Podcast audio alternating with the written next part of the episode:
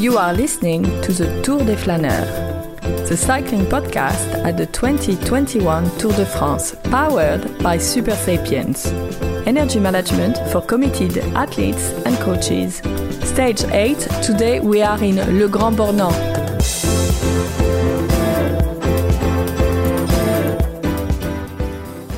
And what did you hear, my blue-eyed son? And, what, did you hear, my darling young one? Heard the sound of a thunder roared out a warning. Heard the roar of a wave that could drown the whole world. Heard one hundred drummers whose hands were ablazing. Heard ten thousand whispering and nobody listening.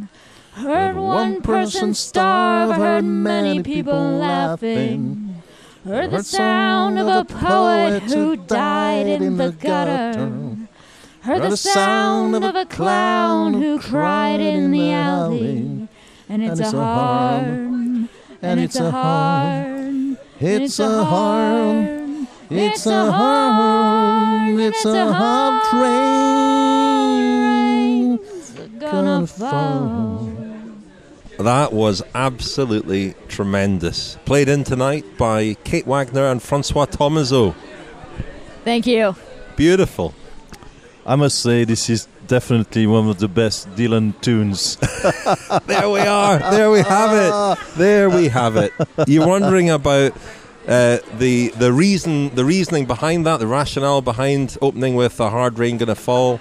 Um, that is, in Francois' view, one of the best Dylan tunes, and it was an appropriate song for today because "A Hard Rain" was a falling today, wasn't it? Um, and uh, and And Dylan Teuns won the stage.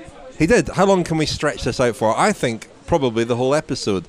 Um, so anyway, uh, uh, well, f- another fast, enthralling days racing. Where are we, Francois? Well, now we're in La Clusaz, which is a, uh, quite a famous ski resort, not far from Le Grand Bornand. It's actually we're really next door to Le Grand Bornand, and it's, it's it's it's famous here. Well, actually, more famous for Nordic skiing originally than it was for uh, alpine skiing. Even though there, well, all these places where we are going, there's always famous alpine skiers, but you don't know anything about alpine skiing and you don't care. I Some- do. I, I love skiing. Yeah, so yes, there, there was a couple of famous uh, at Le Grand Bornand. The, the famous uh, skier is Tessa Worley, who's French so from you know, Australian origins. Uh, she was world, world, world champion of giant slalom, and um, and uh, in in La Clusaz, the two most famous uh, skiers from La Clusaz. Uh, the, the most famous one is in Edgar Grospiron. He was the first ever Olympic champion for moguls. You know, the, these, these strange going down the slopes, uh, uh, you know, on bumps and and stuff. Uh, he was a you know very outspoken character and a, and a, and, a, and a you know very exuberant character. And the other alpine skier, well known, was Regine Cavagnoud. She was world champion of Super G in 2000 in Austria, and she sadly died in training. Uh, well, the same year, uh, she actually, you know, she was skiing down the slope, and a guy was was there on the slope as well, uh, looking after the slope. There was a collision, and she sadly lost her life. So yeah, it, you know, we're we're in a, in the land of drama, in the land of, of skiers, in the land of high mountains, in the land of changing weather, and that was the case again today. Quite a change, wasn't it, today? Driving. Well, we've covered a lot of ground the last couple of days, and Kate, of course, this is your first Tour de France, and we, we very much drove into the mountains today, didn't we? And you were quite bowled over, I think, by the just the, the change in the in the terrain in the in the countryside around us. You know, I've been to the Alps one bef- once before. My family t- did a week in Lauterbrunnen uh, in 2017. Uh, it's the first time I'd ever seen mountains this huge. You know, in the U.S. we have mountains, but they're nothing like this. Um, and every time I'm here, well, I guess this is the second time, but every time I'm here, I think about the English philosopher Edmund Burke, who is, you know, a reactionary or whatever. But he coined the term the sublime to describe specifically these situations which arouse in people this sense of pain and danger, but also like the vastness of it, which is so incomprehensible. And I think about that every time I look at the Alps because the vastness of it is unbelievable. And you know, watching the terrain change, watching it go from rolling foothills, sweeping up into these massive cliffs and massive walls of stone. It's a really abrupt change, and it's almost like being caught in the current of a wave. Kate, you were conducting yourself there. That was a bit like having Chiro on the podcast for a moment there. The the hand movements, moving the microphone all the way around, but you were uh, describing or with your hands the the mountains. And really, we're we're well day two in the Alps tomorrow, and we're in the the real Alps tomorrow. Perhaps these are these feel almost like like foothills in a way. Um, it was it was the type of stage today, category one mountains, where um, it was a short stage, and after yesterday, yesterday's kind of um, all-out action, uh, we were perhaps being greedy to expect another very exciting stage, but that's what we got with very aggressive racing from the gun. Stage eight from Oyonnax to Le Grand Bornand, 150 kilometres, which is a short stage. Um, three first category climbs on the menu today. Um, would the riders be stumbling on the side of the 12 misty mountains? I'm not sure if there were 12, but there were other mountains as well. There were a few crashes. Mike Woods overshot a corner. Jonas Vingegaard was very badly cut up in a crash. Miguel Angel Lopez crashed today as well. Stefan de Bod had a, a bad one, uh, the Astana rider. He finished 30 minutes down, so it was dangerous with the hard rain of falling as it was. Wout Poels was the first attacker as they went uphill from the gun. He was obviously determined to be in the breakaway. Obviously, his teammate Matej Mohoric uh, won the previous day. Lots of big riders were in trouble very early. Geraint Thomas very early to slip out the back. Then Primoz Roglic and Pierre Latour. The curse of Francois Thomazeau, because Francois, you spoke to him last night. Absolutely. When he was last night, he was having a very good tour. Tonight, not so much. Um, Roglic was on his own for a lot of the time, uh, which is on the one hand surprising to see a rider like that. You know, one of the real hot favourites coming into this race being abandoned by his team, but not surprising either because they had Wout van Aert going for the yellow jersey today and Jonas Vingegaard, uh, Vingegaard protecting his uh, GC position. But he cut a forlorn figure, didn't he, uh, Roglic? He looked like he'd stepped in the middle of seven sad forests, been out in front of a de- dozen dead oceans, been 10,000 miles in the mouth of a graveyard. It was a fast, frantic start to the stage. Sonny Colbrelli was very aggressive. He won the intermediate sprint in front of Michael Matthews, gaining a few points in the green jersey competition. 50 kilometres into the stage, a group of 20 went clear. It had uh, Tadej Pogacar in it, but not Richard Carapaz, who looked dangerous yesterday, and nor um, Mathieu van der Poel, whose team is staying just up the road from us, 100 metres or so, in a hotel in the village here. The way that Van der Poel rode today, uh, he was resigned to losing the, the jersey. They, there wasn't too much of a defence from him, and he did lose the jersey. Wout Poels had another go. Uh, Van Aert, very much in the hunt for the yellow jersey, he joined a little move with our very own Connor Swift of the cycling podcast. Finally, the break formed, the big break of the day. 18 riders were in it. Some good, good, uh, good riders too. Sepp Kuss, Jonathan Castroviejo, Michael Woods, fancied rider for today. Kenny Elissonde, Alejandro Valverde, Mattia Cattaneo, who was very strong and very impressive today. Guillaume Martin, Nairo Quintana, Soren Kragh Andersen, Nans Peters, Tiesj Benoot, Dylan Teuns, Chris Juul Jensen, Simon Yates again, Ion Izagirre, and Sergio Henao. I've not even named all of them, but almost.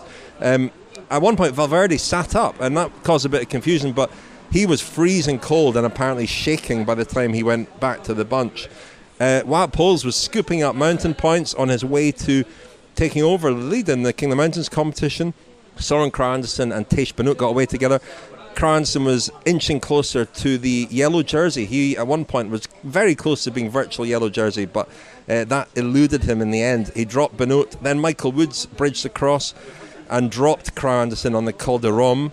Um, and behind, where had he been, our blue eyed son? He saw a highway of diamonds with nobody on it and attacked Tadej Pogacar, that is, with 33 kilometres to go.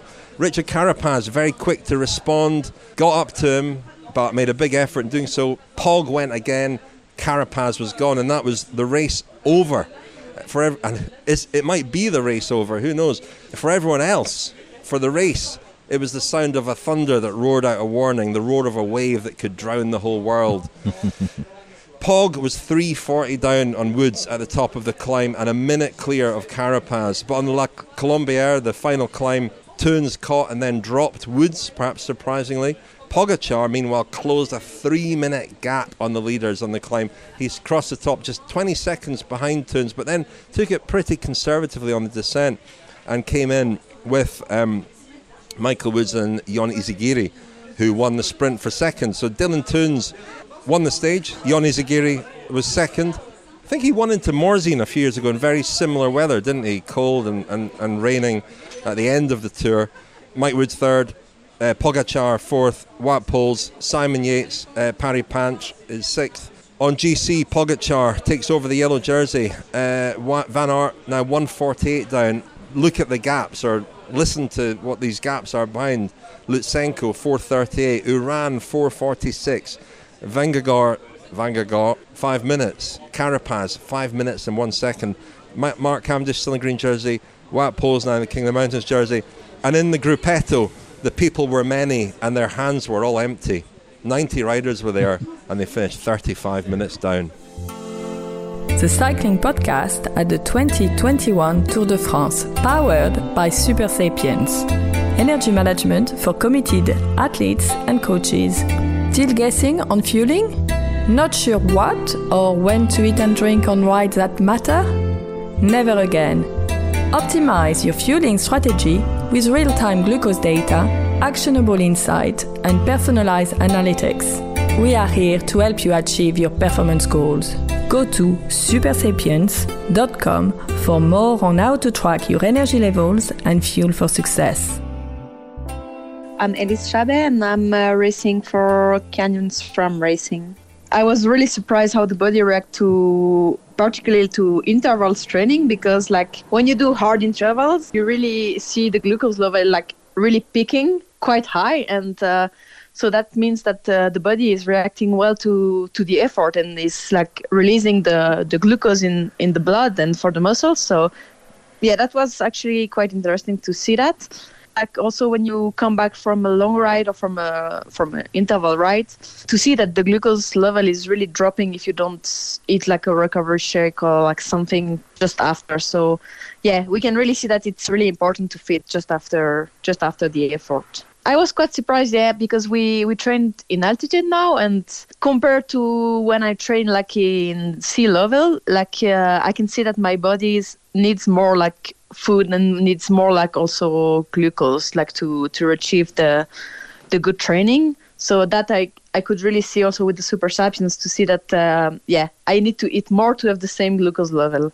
Yeah, also like for example in the morning you also see that when I wake up I have also a peak like before even having breakfast, and that shows that my cortisol level is also working. So yeah, I mean that's also interesting to see that yeah, the hormones have a like high impact on the glucose level. Well, it was Elise Chabbey, the Canyon SRAM rider, um, telling us about Supersapiens, and uh, we're running a competition in conjunction with our title sponsor, Supersapiens. If you'd like to win three months' worth of the sensors that you wear on your upper arm to measure your blood glucose levels, then send us an audio clip. You can see how to do that at thiscyclingpodcast.com, and we'll hear some more clips that have been sent in over the course of the Tour de France. Elise Chabbey, interestingly, is riding the Giro Rosa at the moment, um, the women's Giro d'Italia, and uh, it's funny because I was keeping an eye on this today as well, and I think there was a quite a lot of resignation around the tour today at the the manner of Tadej Pogacar's performance and the fact that with two weeks to go and after such an exciting opening week, it almost seems like the tour might be over. Um, at the Giro, Anna van der Breggen today won stage two by 1 minute 22 and has a very commanding lead overall. And in fact, there was a 1 2 3 for SD Worx there. So we're seeing sort of incredible domination there, and it happens. It does happen from time to time. And I guess we want still to have an open race. We don't want the race to be over after one week. There will be obviously lots of other stories to be written and told, lots of stages to be fought for. Um, but that was today an amazing performance from Tadej Pogacar, and I think it was a response to yesterday where there were questions about his team. His team, as Mark Hershey told us last night, went to sleep missed a big move. It was very clear yesterday that Pogacar, for all his strength, cannot rely on his team. And I think today was him taking matters into his own hands and um, seizing control of the race in a way that he's able to do. His his coach Inigo San Millan actually tweeted today offensive operations oftentimes is the surest, if not the only means of defence. George Washington, 1799, said that. Not about the Tour de France because it didn't exist at the time. Oh, I, th- I thought it was Johan Cruyff, you know, who said the best the best uh, defense is attack. But yeah, But interesting that, that, that that's what he said because it, it was a, obviously an aggressive act, but it was also a defensive act in a way because it, it just allows him to get himself in the position he wants to be, and his team now has quite a different job to do. Yeah, I mean, uh, we we're kind of kind of short uh, of words to describe what uh, Pogacar did. Well, you know, we, we already call him Pog all the time. I mean, it's, it's, you know, we, we were wondering about dynasties uh, starting, and uh, from what we've seen today, uh, we, we're in for a long, long dynasty of of, of Daddy Pogacar. Uh, winning the tour, you, you never know. Of course, I mean anything. As we say, anything can happen. It can crash because but but let's let's face it, is really we had the impression today we, we, we have seen imp, you know impressive moves in the mountains by Chris Froome or uh, I mean Merckx or anybody, but that's very rare that you see someone pull away with such ease, like like, like he had another extra gear on his bike that nobody else has, and and the way he won, the, the, the you know, I'm, I'm almost tempted. I'm almost tempted to say he won the stage. I mean, you, you could tell when he went down a very, very uh, smoothly and not making any efforts because he'd done his job, which was to actually, even if he, he said the, the opposite, but which was actually to kill the tour and kill the opposition because everything is irrelevant now. He purposely didn't chase for Dylan Teuns. He could have won the stage had he wanted to do. And we saw the finish, he was with Michael Woods, Ion Izagirre, you know, they, they, both sprinted for what second, third place. You know, the the, the, the little crumbs. You know, the, the normal humans go for, and, and he didn't bother. He let them go. It, it was not his race anymore. And to, tonight, when when I read statements on my you know on my mail, uh, on you know on my email uh, box, when I when I read tweets and everything, when you see you know, teams saying, "Oh, Sergio now is now 11th," or "Oh, uh, you know, so and so is doing this and that." They're like 30 it's minutes irrele- down. It's absolutely irrelevant. You know, the, the, the, the now what what next? What, what I'm a little bit worried about. We, we had a, one of the most exciting first weeks of the tour uh, in many for many many years. What's left now? Not much to uh, look for. Uh, I, I'm also worried that you know with uh, very important uh, goals still, you know, uh, on target for many uh, riders. Like I'm thinking Mathieu van der Poel. I'm even thinking, thinking of Wout van Aert, and I'm thinking of the Olympics. Why should they stay in the race? What, what, what's left for them to uh, to go for? Well, stage wins, of course, but uh, the, the the the way you know. Pogacar crushed the opposition today, and if he does the same tomorrow, and and and, and if, if Wout van Aert with 148 down uh, is dropped again, and it's, it's probably going to be the case, what's going to be left of the Tour de France? I mean, well, we have more chateaus, wine, cheese to talk about, but I'm afraid we won't have a lot of cycling. Francois, the plural of chateau is chateau.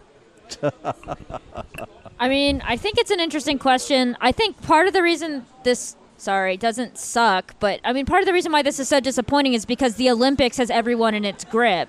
If it weren't for the Olympics, I feel like we'd see like a lot more daring, exciting stuff. But everyone's conserving their energy for that, and so it's like it kind of puts a stranglehold on the tour that feels kind of honestly unfair.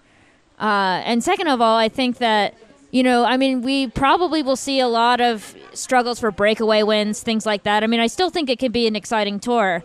Is the GC battle no longer exciting? Certainly. But again, anything can happen. I mean, the thing also about dynasties is that with, I mean, it's interesting to me because part of the reason we have such a bad taste in our mouth about dynasties is because the last one we lived through was Chris Froome. And the Froome dynasty is like rather different than like say like the Merckx dynasty, for example.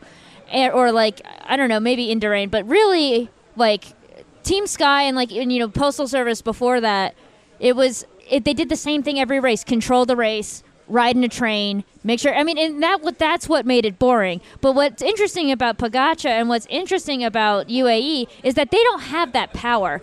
Pogacar's win today was entirely, almost entirely on his own, and an entirely like individual triumph.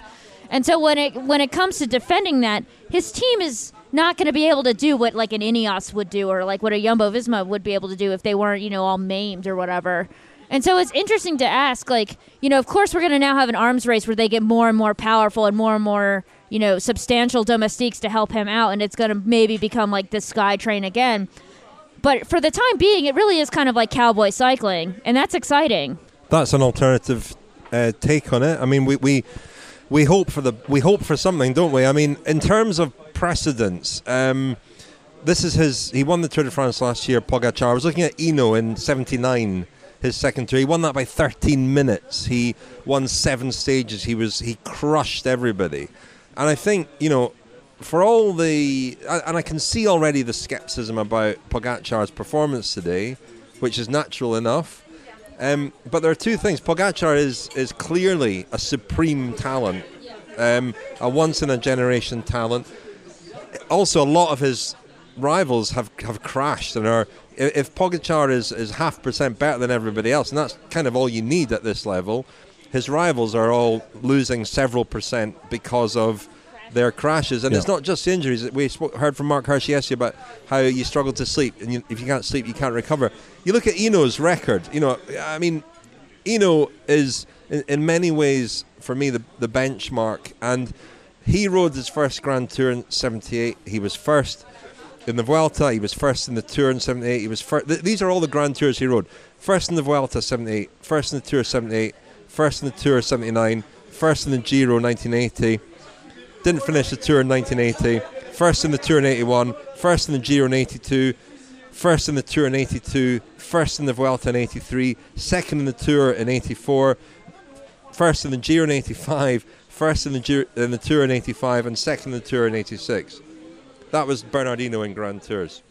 Yeah, I, I- think that, that obviously from what we've seen today and whatever the, the, the, future lies in the future, uh, yeah, Pogacar has, made the same kind of impression as you know uh, a rider of the of this caliber of of, of Hinault, and and and what, what's and what's left now. Uh, you, you were mentioning the weakness of his team, uh, Kate.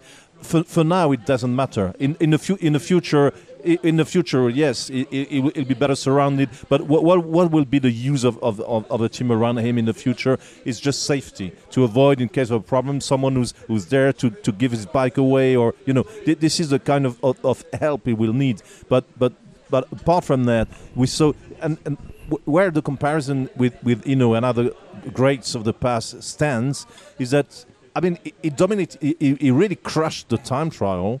So so I mean if everything goes according to plan, he will again dominate the last time trial uh, in Saint Emilion, and and and and in the mountain is is peerless. I, I've rarely seen.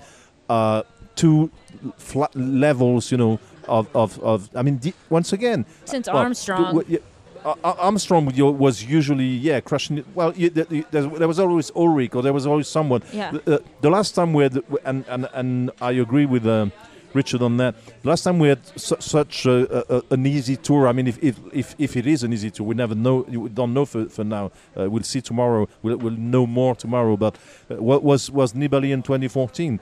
Be- Because he, he, he finally won uh, with seven, I think 737 uh, from uh, Jean-Christophe Péraud, and and. Um, but, but one of the reasons was that, that his, his, his main rivals, you know, uh, also out. crashed. So uh, we're, we're in that kind of position. Maybe uh, we, we have, you know, the view we have and the view ha- I have is distorted by the fact that this morning, I mean, w- when the race started, and, and this is something we've, we've already forgotten, but before the first climb, before the first, and it was a third category climb, already Geraint Thomas and and and and, and Primoz Roglic were, were out of it, you know.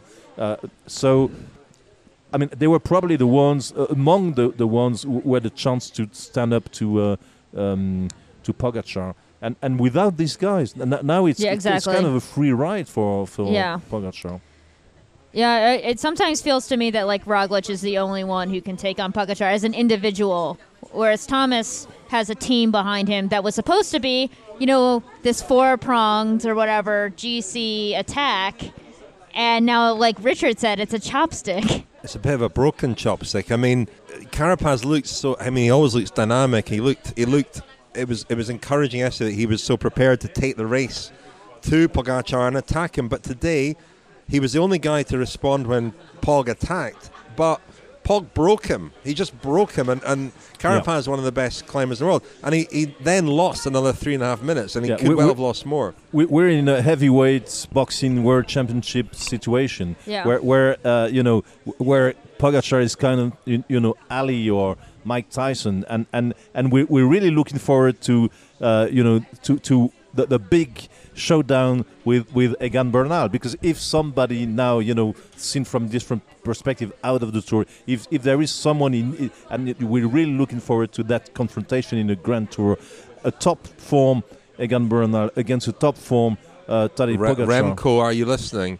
Well, Um, I mean, Re- but the- Rem- the Rem- is- Remco is not is not is not today's man. He's, he's probably tomorrow's guy. Yeah, but, the, you know, we uh, should should we be down about that? I mean, you you mentioned Muhammad Ali and the greats, and you know, we we you know celebrate Hinault and Merckx and Anquetil and Coppi and Indurain, less so maybe, but I lived through the Indurain years and I found them pretty boring. That's on the one hand. On the other hand, um, you know, Pogacar's not that sort of rider. He's he is an attacking rider. Um, we should be celebrating that fact. Also, there is an awful lot more to fight for in this tour the, the podium, the, the King of the Mountains, the stages, the green jersey. There's an awful lot else going on in this tour, and we can be guilty, and we are guilty, and we've been told this um, by people uh, before. We can be guilty of focusing too much on one aspect of the race, which is the, the yellow jersey, which is obviously the most important aspect of the race, but it's not the only one.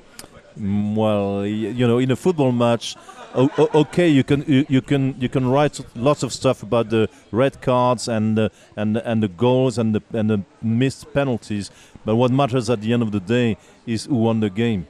I think it's worth also talking a little bit about the disposition of Tadej Pogacar and who he is as a person, rather than just like as a champion. Because you know, you know, he's fatal uh, on the bike. Like he's a killer on the bike, but his disposition is like this really serene and kind of gentle guy uh, who can be kind of a little bit of a clown. And as we saw yesterday when he photobombed Mate Mohoric during his TV interview, uh, he's really just like a kid, you know. And it's this is a very different dynamic than you know Indurain or like Eddie Merckx.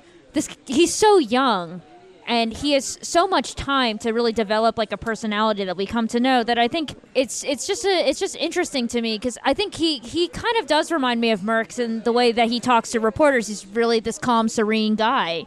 Kate, I thought you'd only gone back to 2011. Yeah, and, Oh no. and, and, and let's let's let's not forget that um, Fausto Coppi won his first Gi- uh, his first Giro uh, at, at, the same age as Pogacar. I mean, it's I mean you know phenomenons I say like oh how come these young guys wi- win so early? I mean it's happened in the past. And Hinault. I mean, Hinault was Yeah. kind of held back. I, I, yeah, he was held back at the start, and Mer- Merckx as well could have won before. But I mean, these guys that that was the trend of the times. You know, uh, hold these guys back so they, they might. Indurain is even worse. He, he- he rode six tours the Tour de France before winning it. Won, but but I mean, he won the Tour de l'Avenir in 1985, uh, in 1986. Uh, I mean, he could have probably, in, in different times, have, have, have won uh, a Grand Tour before he did. But yeah, Chute, euh, chute à l'arrière du peloton. Cycling podcast team car at the back of the pack, please. That's Seb Piquet, the voice of Radio Tour, to remind us to tell you that this episode is sponsored by Pact Coffee. Often at the Tour de France, there's a bit of grumbling about the quality of coffee available, and admittedly, in comparison to Italy, France does lag a bit behind. Uh, Francois may disagree, but I think a lot of people uh, do feel that. Although I must say, I do enjoy an authentic breakfast bowl of coffee in France when I can get one. I think one of the reasons that expectations are so high these days is because it's now possible to make really great coffee at home, and that's certainly the case with Pact Coffee, who supply award winning beans or ground coffee roasted and delivered straight to your door so you can make a really great cup of coffee at home. Pact sources the world's best beans and they pay the farmers 55% above the fair trade base price, which ensures the farmers are making a profit to reinvest into their farms. And I think that shows in the product. Pact coffee is delivered to your door in these letterbox friendly packages, and if you subscribe, rest assured you're not going to have beans piling up faster than you can use them because you can tailor your deliveries to suit you, choosing when you want a delivery, uh, how often, and whether you want uh, beans, uh, ground coffee, or even pods, regular or decaf, and there's a whole menu of different styles of beans to choose from. I've been using a bag of the bourbon cream espresso beans in my bean to cup machine at home. They arrived fresh and strong, and they've made uh, delicious cups of coffee, whether we've gone for espresso or a nice afternoon cappuccino. So sip amazing coffee and feel good about the fact that you're helping to transform the coffee industry inside out. Pact will help you get started with £5 off your first bag. Go to pactcoffee.com, that's P A C T coffee.com. Choose your flexible coffee plan, enter the code CyclePod at the checkout and get your specialty coffee delivered through your letterbox. Go to pactcoffee.com and create your coffee plan today. The code CyclePod is valid when you create a Pact coffee plan, but it's only valid for new customers. A little reminder that on Monday, on the rest day, we'll be doing our now traditional press conference episode. If you have a, a question for us, um, it'll be myself, Francois, and Kate just the day before Lionel uh, joins us out here in France, in Valence. He's coming. Then email us, contact at thecyclingpodcast.com with uh, an audio clip with your question. We've had quite a few already, and we look forward to receiving more. Um, Dylan Teuns, we should um, acknowledge, I mean, having capitalized on his name uh, to open this episode, uh, we really should acknowledge his stage win and the way that his team uh, has refocused on trying to win stages and other goals after losing their leader, Jack Haig. We're going to hear from their team principal, um, Rolf Aldag, a little bit later on or in a moment or two, but a, a very well taken win by him. He won at La Planche des Belles Filles a couple of years ago as well. Yeah, I mean, we, we, we know we know what he's capable of. I mean, he, he, he's one of the gifted ones of, of, of, of in that you know Belgian uh, generation of the Jasper Stuyvens, uh, Tim Wellens. I mean, all uh, you know, there, there, are quite quite a few, all very gifted. And and Teuns, yeah, he, he likes this kind of. Uh, let's face it, Grand Bornand is not the hardest, uh, you know, cli- uh, climb to get to, even like Colombière. and and and and th- this is the kind of stages he likes. He, he, as you said, he won at La Planche Belles Filles.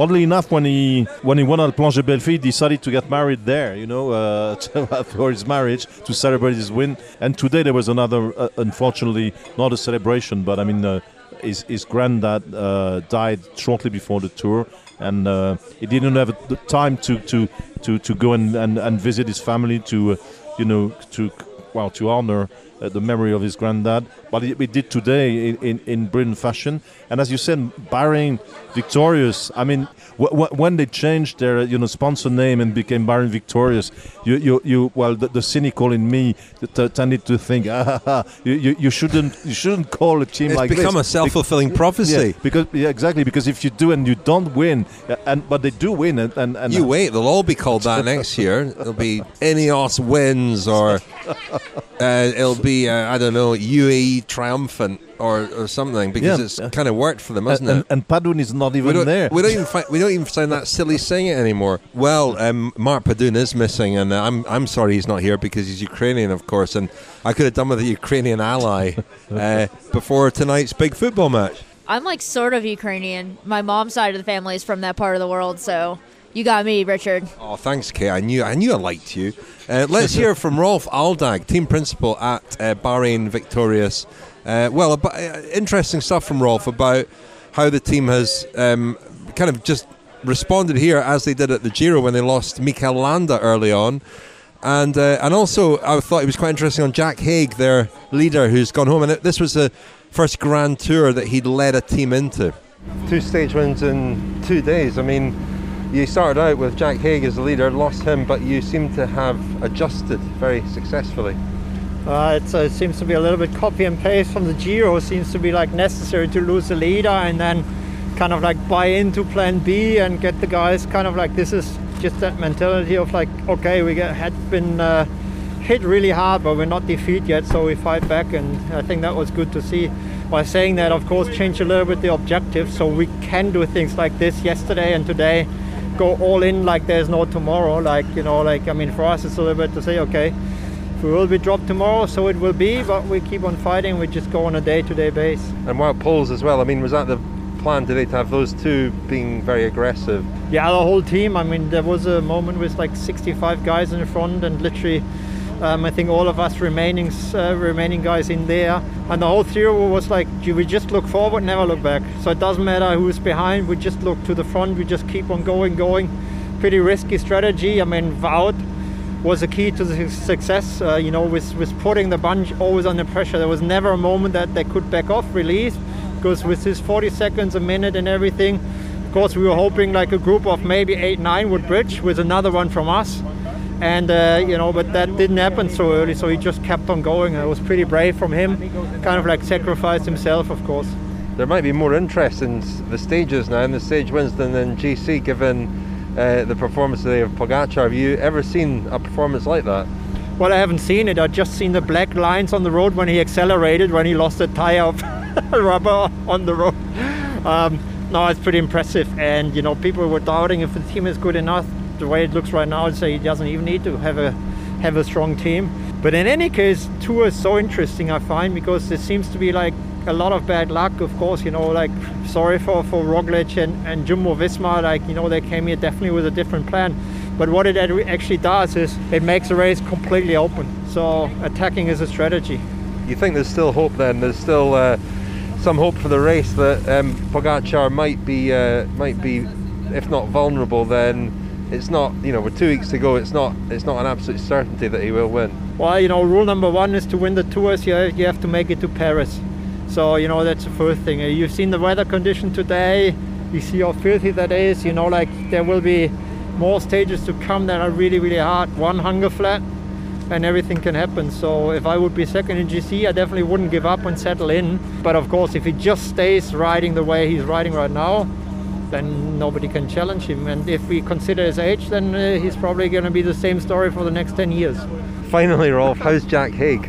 Well, he had surgery, he's back home, and I think, you know, he will look for new goals.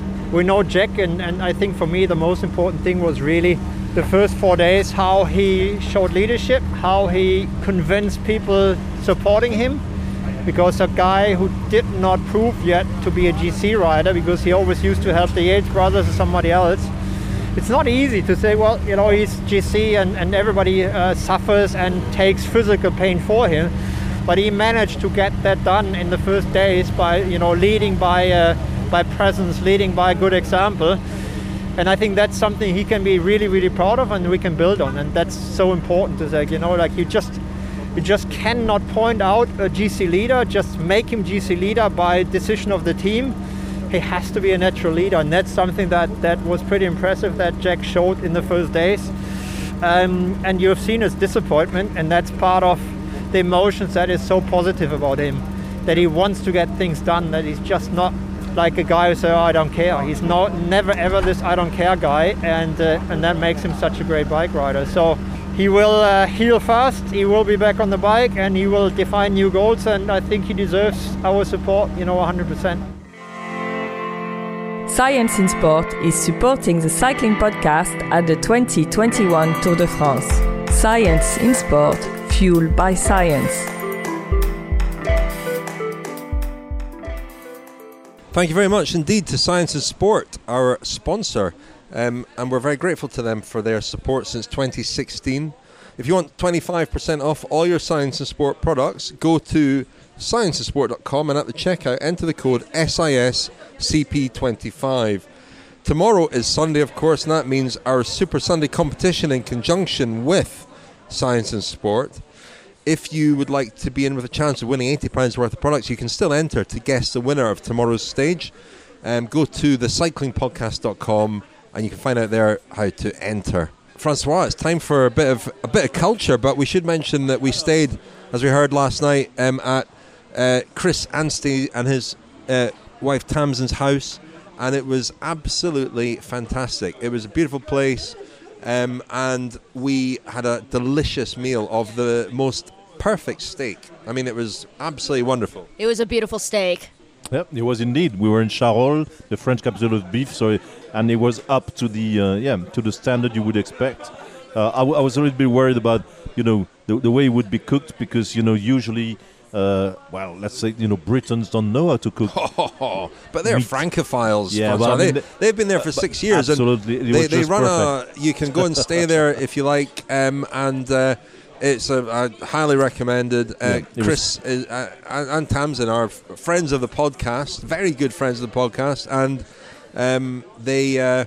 Uh, they invited us to come and stay with them, which was Yeah. very much appreciated. So thank you Yeah, very it, much it was indeed. perfect. The beef was perfectly saignant, and I, I- and and and Tamsin, you know, the landlady he, uh, has the same taste as me. Uh, you, you know, I, I know you all struggle between r- rare, saignant, uh, à point, bleu, and uh, and Tamsin likes it the same as I do between à po- between saignant and à point. Well done, black, incinerated.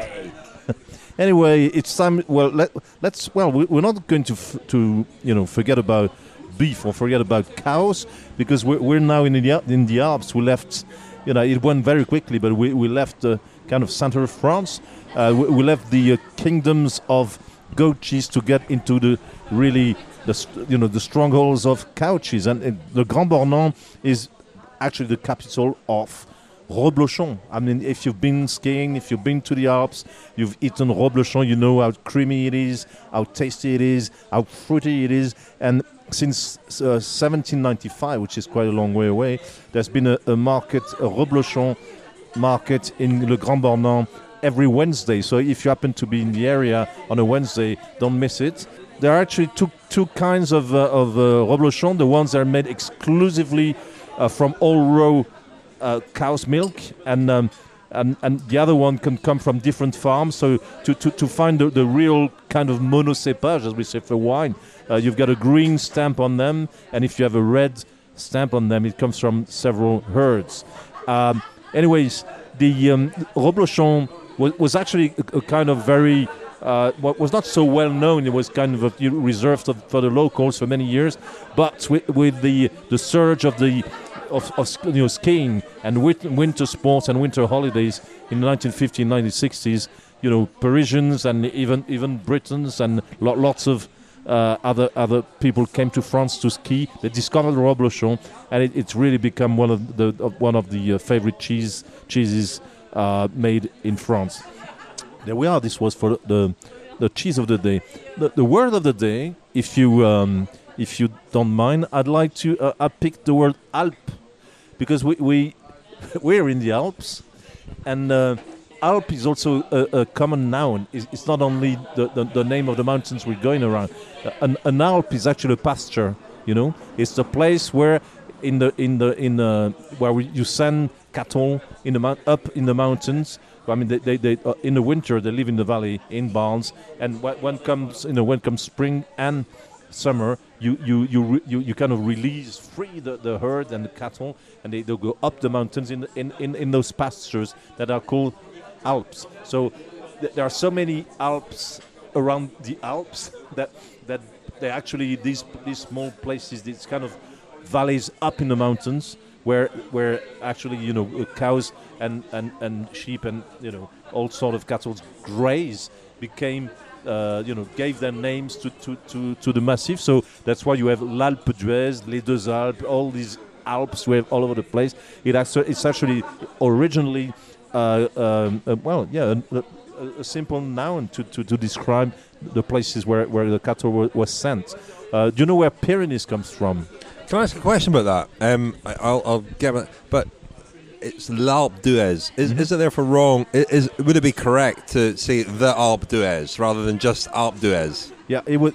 No, I think you should say you you should actually, if you stuck to, to the to the way normally uh, uh, English, you know, uses foreign names, you should call it l'Alpe d'Huez because because the article the, the article le Yeah. uh, is part of the name. Yes. Like, like like you say Le Havre, you're not saying Havre. So Yeah, if you say yeah, Le yeah. You should say l'Alpe d'Huez. L'Alpe d'Huez. So we shouldn't we shouldn't call it Alpe d'Huez. no, we and you call should l'Alpe d'Huez. abs- uh, you should call it l'Alpe d'Huez. Absolutely. Where does Pyrenees Pyrenees come from? Well, it's very it's strange because nobody knows. Uh, no, really. I mean, I mean, they, you know, you know, you, you had all sort of Celtic tribes and uh, and and uh, all sort of different people and and well and and the Basque is a, is a language uh, not many people really know where it comes from. Basque has links with Finnish and and other uh, languages in Europe. Uh, so and nobody knows w- whether the the, the, the, the the mountains down there were, were called Pyrenees or anything looking like Pyrenees before.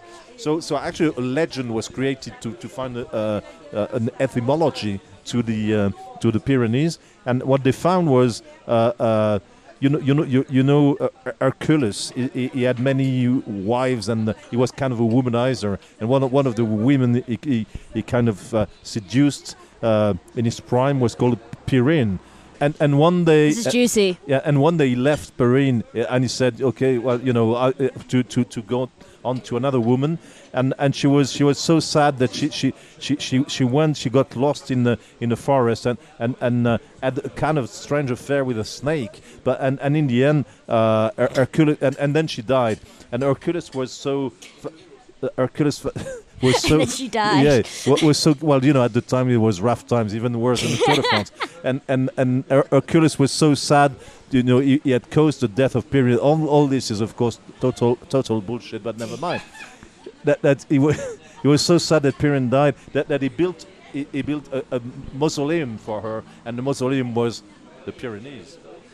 Kate really perked up there at the uh, at the Hercules story. She d- distracted her from her, her, her argument that she's having about Roglic, but she's back. She's back with us. Anyway, um, listen, we uh, we should uh, we should uh, go and have dinner here, but we should also mention that today we went and had a fabulous lunch as well at the L'Auberge du Père Bise on the shores of Lake Annecy. Um, Chef Jean Sulpice uh, welcomed us there, but we were there to meet the sommelier a former professional bike rider, recently retired, who will be the subject of our Kilometre Zero on Monday. And it was a wonderful experience. It's a, a two Michelin star restaurant. I mean, you know, kind of normal for us to go and have lunch in a place like that. uh, not, not at all. Um, and uh, oh, it, it was extraordinary. The the the dish we were served was phenomenal. I will post pictures of it on Monday when the episode comes out. Um, yeah, thoroughly, thoroughly enjoyable, wasn't it, Kate? It was beautiful. It was like the most beautiful salad and sandwich I've ever had in my life. Well, salad and sandwich makes it sound. It was really an art piece that was, you know, if you had to pin our humble vocabulary on this culinary phenomenon which we digested, I would say that technically speaking, it was a salad and sandwich.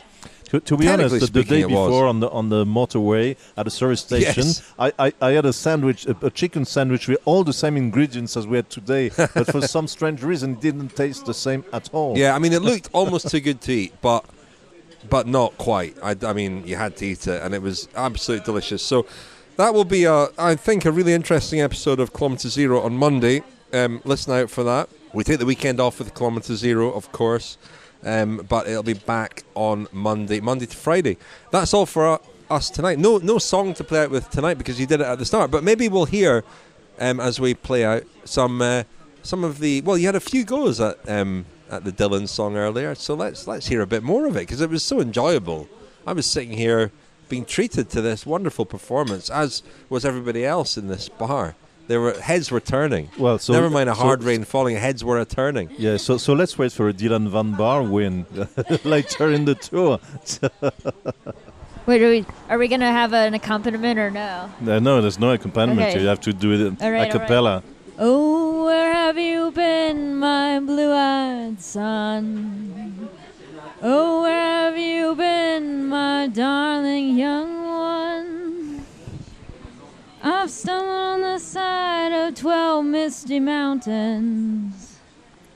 I've walked and I've crawled on six crooked highways. I've stepped in the middle of seven sad forests. I've been out in front of a dozen dead oceans. I've been 10,000 miles in the mouth of a graveyard. And it's a It's hard, And it's a hard, and it's a hard, and it's a hard, a hard rain's gonna gonna fall. Oh wait, do I go again? Oh. No, you you Uh. you're going on. oh, what did you see, my blue-eyed son? Oh, oh, what did you see, my darling young one? Sorry, I can't. Just sing the lead straight. We'll do it again. Don't don't care about me. Yeah, let, let's do it from scratch. Or you want, or you want it, or you want to do the the opposite no, it's hard to hear. It's hard to to think about it with.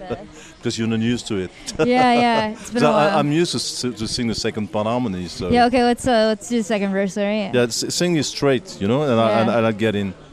Oh, what did you see, my blue-eyed son?